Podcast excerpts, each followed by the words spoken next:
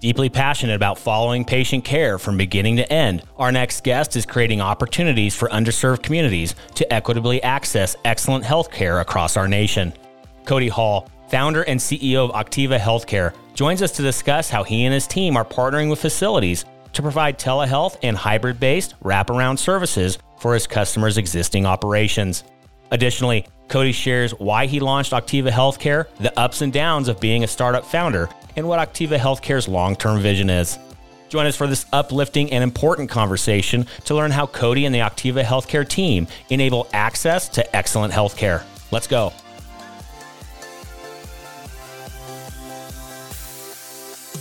Welcome to Passionate Pioneers with Mike Biselli, where we highlight and speak with the innovators, the game changers, and the pioneers who are deeply passionate and relentless in solving the problems our world is facing today. This is your opportunity to connect with and learn from these leaders and to support them on their mission. Perhaps they will soon be hearing your story as well. This is Passionate Pioneers with Mike Biselli.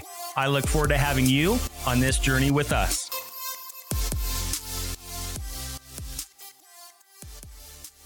Cody, welcome to our podcast. I'm thrilled to meet up with you today. Thrilled to be here, Mike. Well, given your passion for the lived experience of healthcare patients and the journey you are on to create a better future, I'm eager for our conversation today. But before we dive in, a bit of housekeeping. While listening to any of our episodes, please take a moment to subscribe to the podcast so you will automatically receive episode updates in your podcast player. Simply search Passionate Pioneers with Mike Biselli in Apple Podcasts, Spotify, or wherever you listen to your podcasts. And lastly, Please visit the bottom of the episode notes to connect with me on LinkedIn, Twitter, and Clubhouse in order to further the conversations occurring on this podcast. All right, Cody, it's almost time for our community to learn how you and the Octiva healthcare team create opportunities for underserved communities to equitably access excellent healthcare. But first, what's that one piece of advice that you would give to others who are passionate about reimagining the health of our world? I would say that it's easy to identify the problem, it's harder to fix them. It is, absolutely. You look at healthcare, it's pretty darn complex. And then when you want to start creating some solutions to solve for it, you realize it's maybe even a little bit more complex. And we're going to get into it a little bit later in the episode here how Octiva Healthcare came to be, the problems you're solving. But is that also just a mindset in general that it's always that easier said than done thing, right? Like, do you apply that to, you know, making sure you truly understand what you're getting yourself into and ensuring that it's going to take a lot to find success? It may not be a straight line, it's not easy, but man, the sweet taste of success on the end, isn't that a good feeling? I agree. It's definitely something you can apply to everywhere. I just have seen a lot of people waste a lot of time and money jumping into healthcare, the Bezos and everyone jumping in really quick to change things. And, you know, you see them back out later on because they're like, we can just get in there and fix it. That's all we have to do and you get in there and like that one layer is now 10 layers so it's difficult and how important has it been on your journey you know and again we're going to really focus today on on Octiva and everything you guys are building there. But like you said, let's understand the problem first. I see it time and again with entrepreneurs. They'll go build a solution, then try to go and find a home for it. How important is it to reverse that and go and find what the problem is, find what is that pain point, and then solve for it? Well, so I'm a compliance officer in healthcare. So I've been a chief compliance officer for a while. And one of the biggest things they get everyone in healthcare is regulations and the things that govern us and how we do our work. So understanding the red tape definitely makes it easier where you apply a solution. She's like, oh, I'm just going to do, I'm going to take A to B. And they're like, no, no, no. There's a wall between A and B. You have to go to C, E, F, and then back around to B. So that's how healthcare is. And if you know that you have a good direction on that compass, you'll do well. I agree 100%. You got to fully understand all sides of the marketplace in healthcare because it's not just two sides. There's multiple stakeholders in this in order to truly deliver value in the industry and solve for those pain points. And we're going to talk about what you guys are solving for at Octiva after we get back from thanking our community champion sponsor.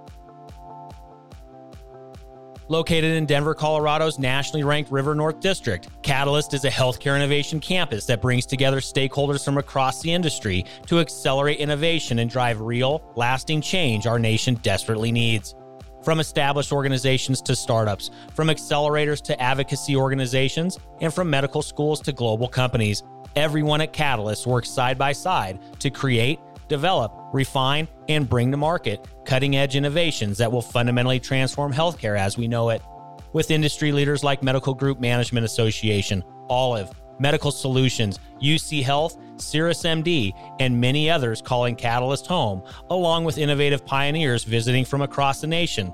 Catalyst continually fosters their foundational belief that collaboration and partnerships will move the healthcare industry forward.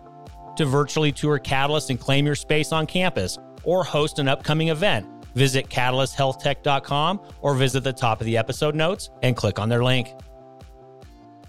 All right, we are back with Cody Hall, CEO of Octiva. Cody, great to have you again here today. Thank you so much for joining up and thank you for setting the stage, finding the problems and then building solutions for it. We're going to talk about that today here about Octiva and what the problems you're solving for with the company, why you launched it in the first place. You know, what is that experience like? Like you mentioned, you come from that compliance officer framework and, and that's your history. But what happened? What what were the aha moments of launching the startup and the successes you guys are having today? Then of course we're going to talk a little future state. Where do you see things heading? Where's the company going to go with that future state and that crystal ball that we're going to pull off the shelf here soon? And then of course how we can help you. But first, Cody, take it back. Where did this start coming into focus in the first place? The birth of Octiva and why? You know, it started off when I entered healthcare. Titanium Healthcare came on board and started getting involved with really revolutionizing the way the organization did businesses with systems and business intelligence tools. And I was saying from the very beginning of 2020 that we have to get into healthcare from the virtual perspective, the ability to access and to kind of bridge those geographical barriers that prevent folks from actually accessing healthcare. And so we can't do that by having a clinic 100 miles from folks. We need to be able to go where they are. And so it kind of evolved from there and eventually spun off as a JV from multiple companies.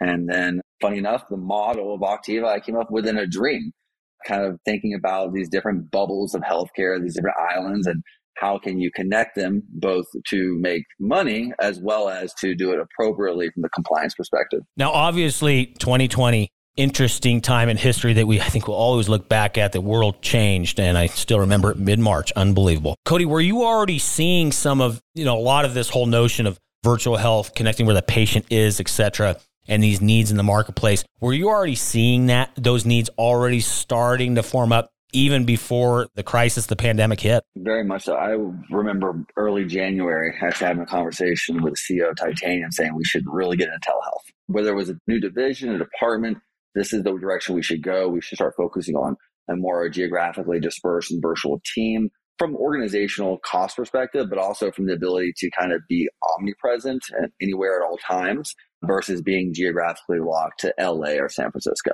So I saw it as a benefit. And why was that? Were you seeing, was it a driver from the end consumer? Was it the care teams? What was it? Great question. And so it came from the program we were in, which at the first, at that moment was the HHP, which is a enhanced care management through CalAIM. And so you have a bunch of care coordinators supporting all these patients throughout LA and California, but they had to drive there every day.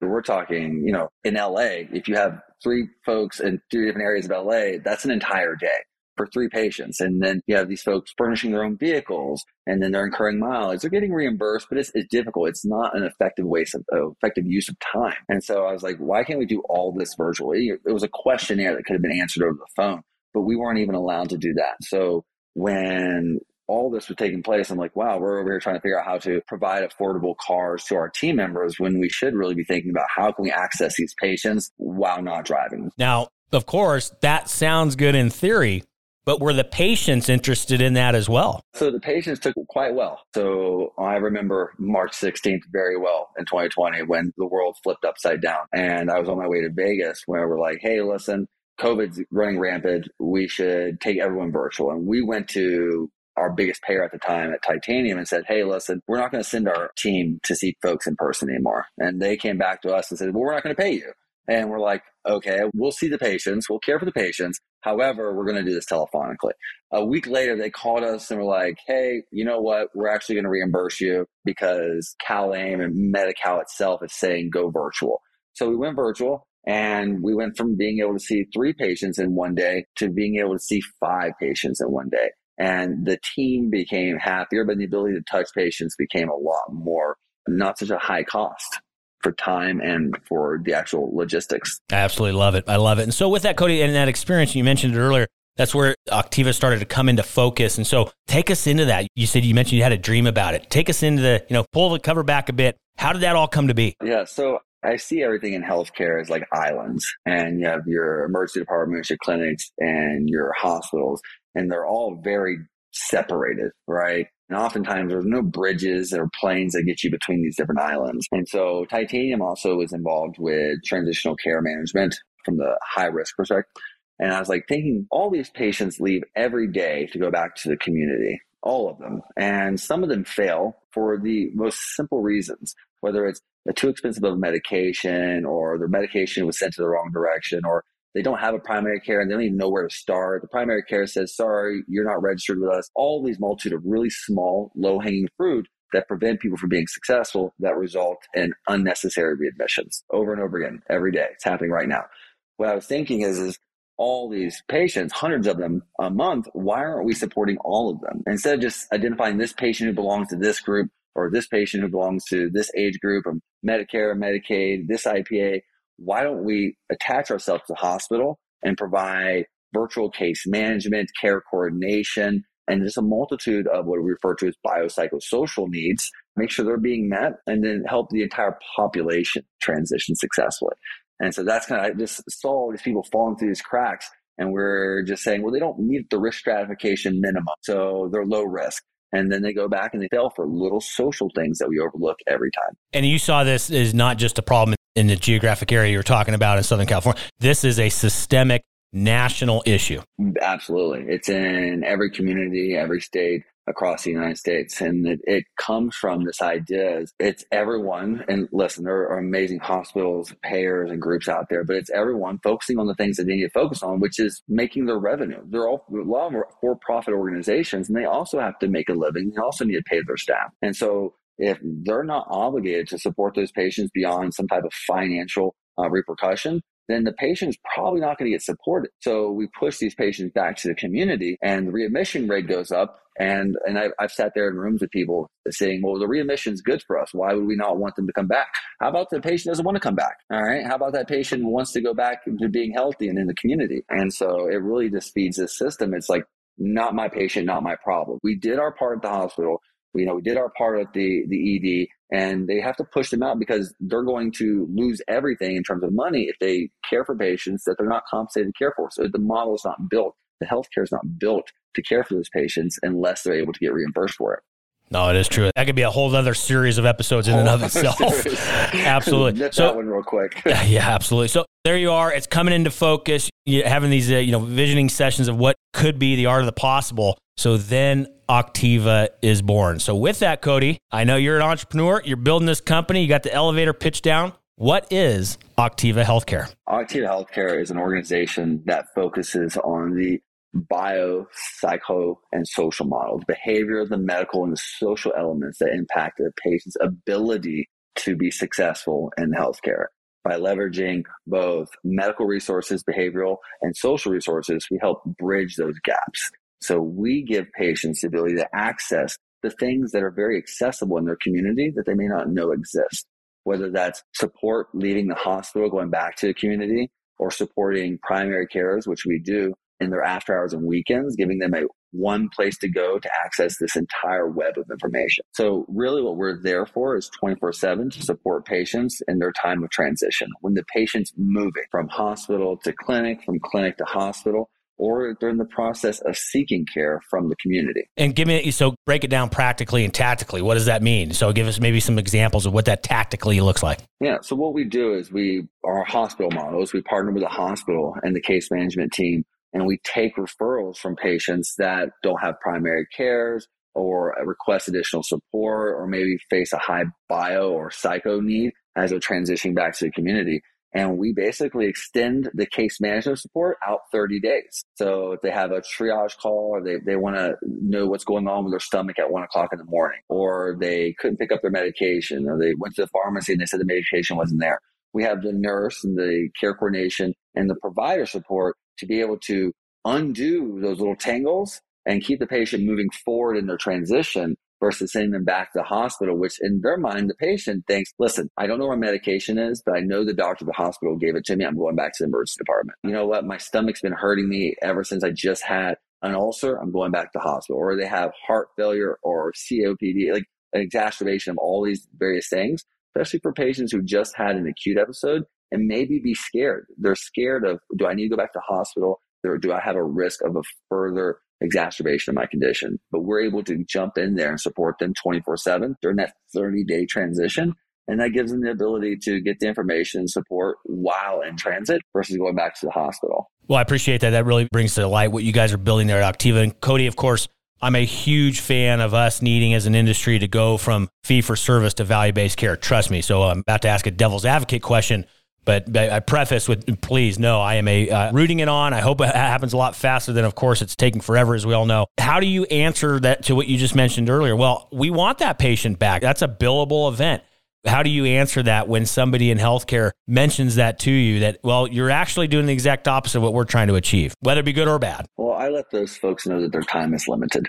so value based care is coming and Octiva is built for value based care. We focus on the community. The, two most important players in Octiva is the patient, which is we are hashtag patient first is our team's motto, but also the primary care. We believe that patients need to seek care in the community and that's where they're successful. And so that's what we focus on. And those folks in the hospital who want those patients to come back, they're part of a larger issue that has been plaguing healthcare for quite some time.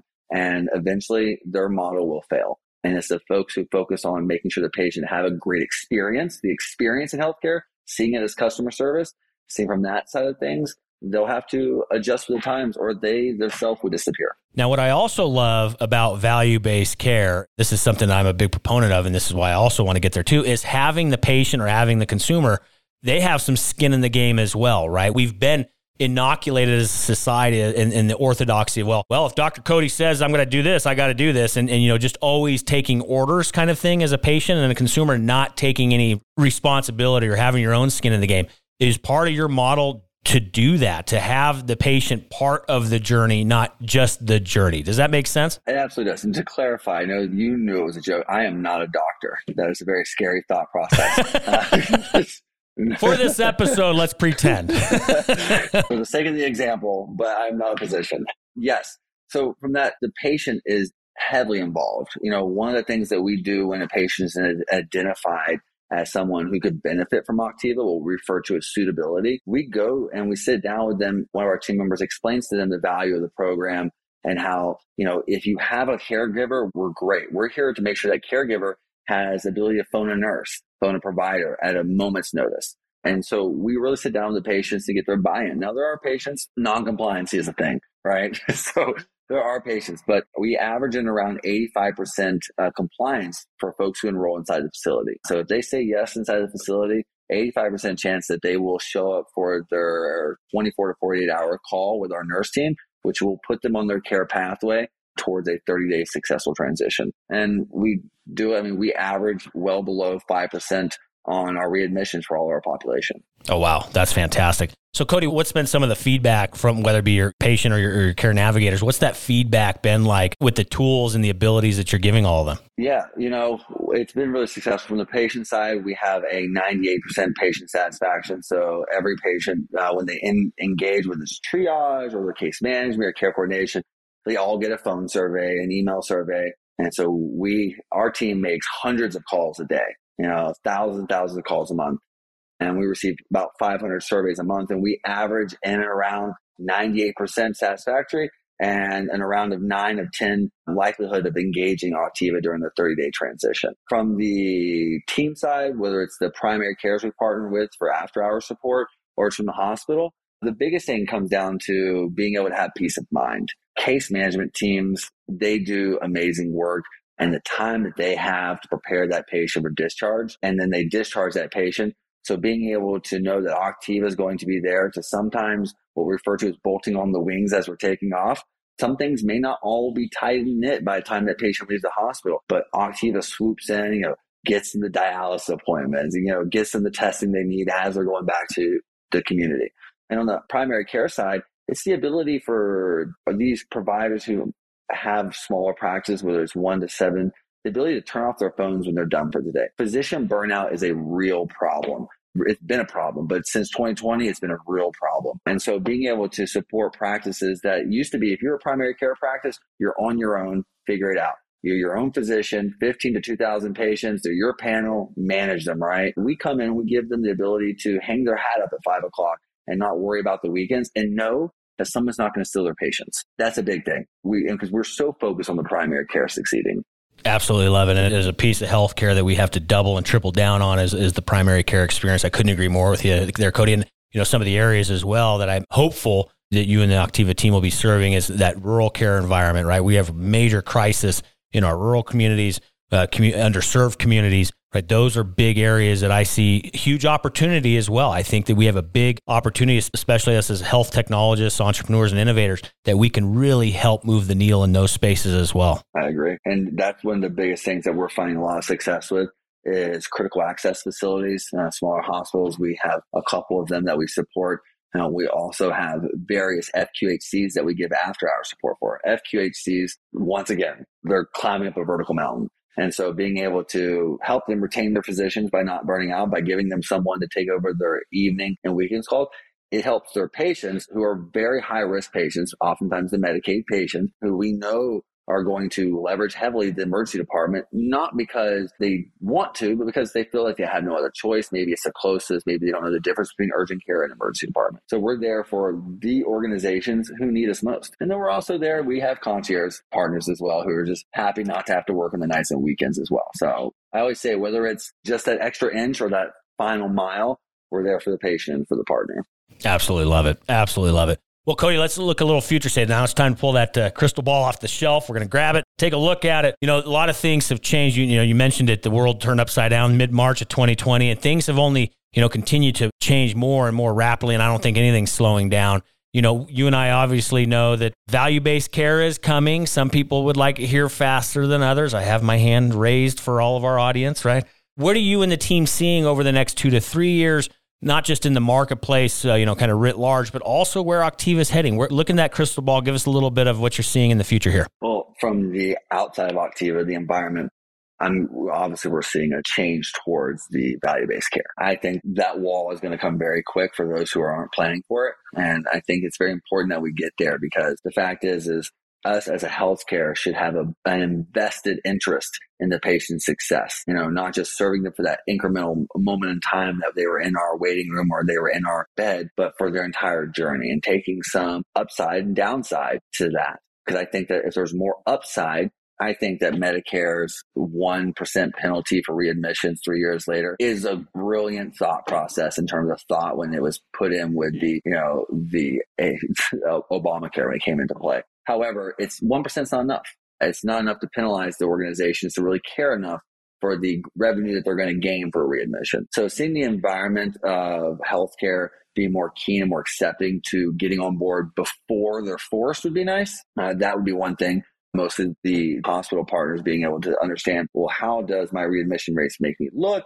Also, being able to support the hospital. It's not about just saying reduce your readmission rate how are we supporting them and being able to reduce their length of stay and being able to provide the patient what they need sooner than later so that they can make an effective and timely discharge. So it's both back scratching each other. From the side of Octiva, uh, we're going to continue growing with our partners right now.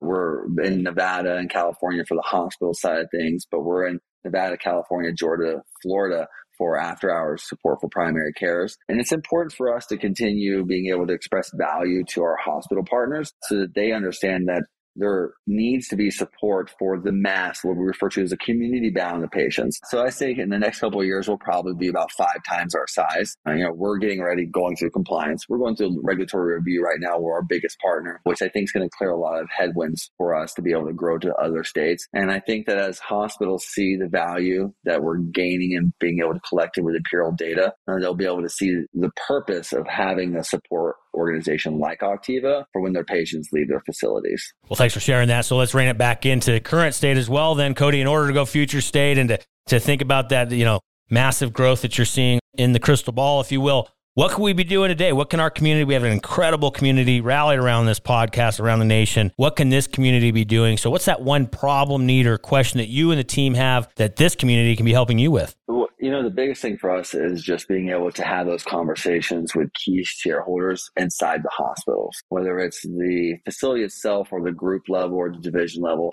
and being able to express to them the value of having a program that focuses on providing patients this resources they need, which in turn will deliver more timely discharge because if there's less headwinds to discharging, you can discharge them sooner. As well as when they're, they are discharged, that it's an effective discharge. So being able to create a healthy environment for quick discharges, uh, it's being able to have those conversations. And so for the CFOs, CEOs, and the chief nursing officers, the directors of case management, those are the folks who are going to have the real seat at the table when being able to bring on a partner like Octiva, because ultimately we want to make their facility healthier as well as their community. I love it. Well, in order for them to get a hold of you, of course, Cody, where can they find you online, social media handles, websites, or otherwise? How can they track you down? Yeah, I am very active on LinkedIn. So LinkedIn forward slash C O D H A L is where you can always message me and our website's a great place to go. We have various forms of contact as well as the organization's info email, and all those will get routed to me for business development. Uh, whether it's questions on what we're doing or understanding more about us, our website is always pretty up to date. Excellent. And all those contact points are in the episode notes. So in your favorite podcast player, simply scroll down and click on through to get a hold of Cody and the Octiva team. Again, down in the episode notes, just click on through, or you can head over to our free global online community at passionatepioneers.com. There will be a post for this episode where you can get a hold of Cody as well as leave any comments, feedback, suggestions, or otherwise, again, over at passionatepioneers.com. Well, Cody, as we continue to wrap it up here on this episode with you, it's been an awesome conversation. We're almost out of here, but I have one more item for you. It's a fill in the blank. I'm a passionate pioneer because it's who I am. I'm, as one CEO once said, I'm unhireable. so I don't see the need for having left and right lateral limits and being confined to constructs of other organizations and other people's dreams and mindset. There are people out there that fit into those organizations and those purposes very well. I am not that person. I don't sit on my hands and I don't stay quiet. And so this is why I'm here to renovate healthcare and be able to do the things that we need to do to care for the people in this world. I love it. I love it. Because if it's not going to be you, then who's it going to be, right? We got to throw some of those chairs go. through the windows, flip some tables. This industry needs it, and there's nothing wrong with causing a little good trouble along the way. So I agree. I love it. Well, Cody, thank you so much for getting together today and sharing all the wonderful things happening within the Octiva family. We're rooting you on. This community I know is going to be behind you and continue to further that conversation, the opportunity for you guys to make those marks within our industry because it's needed now more than ever. But for now, Cody, thank you so much for joining up today. Thank you, Mike. Have a good day.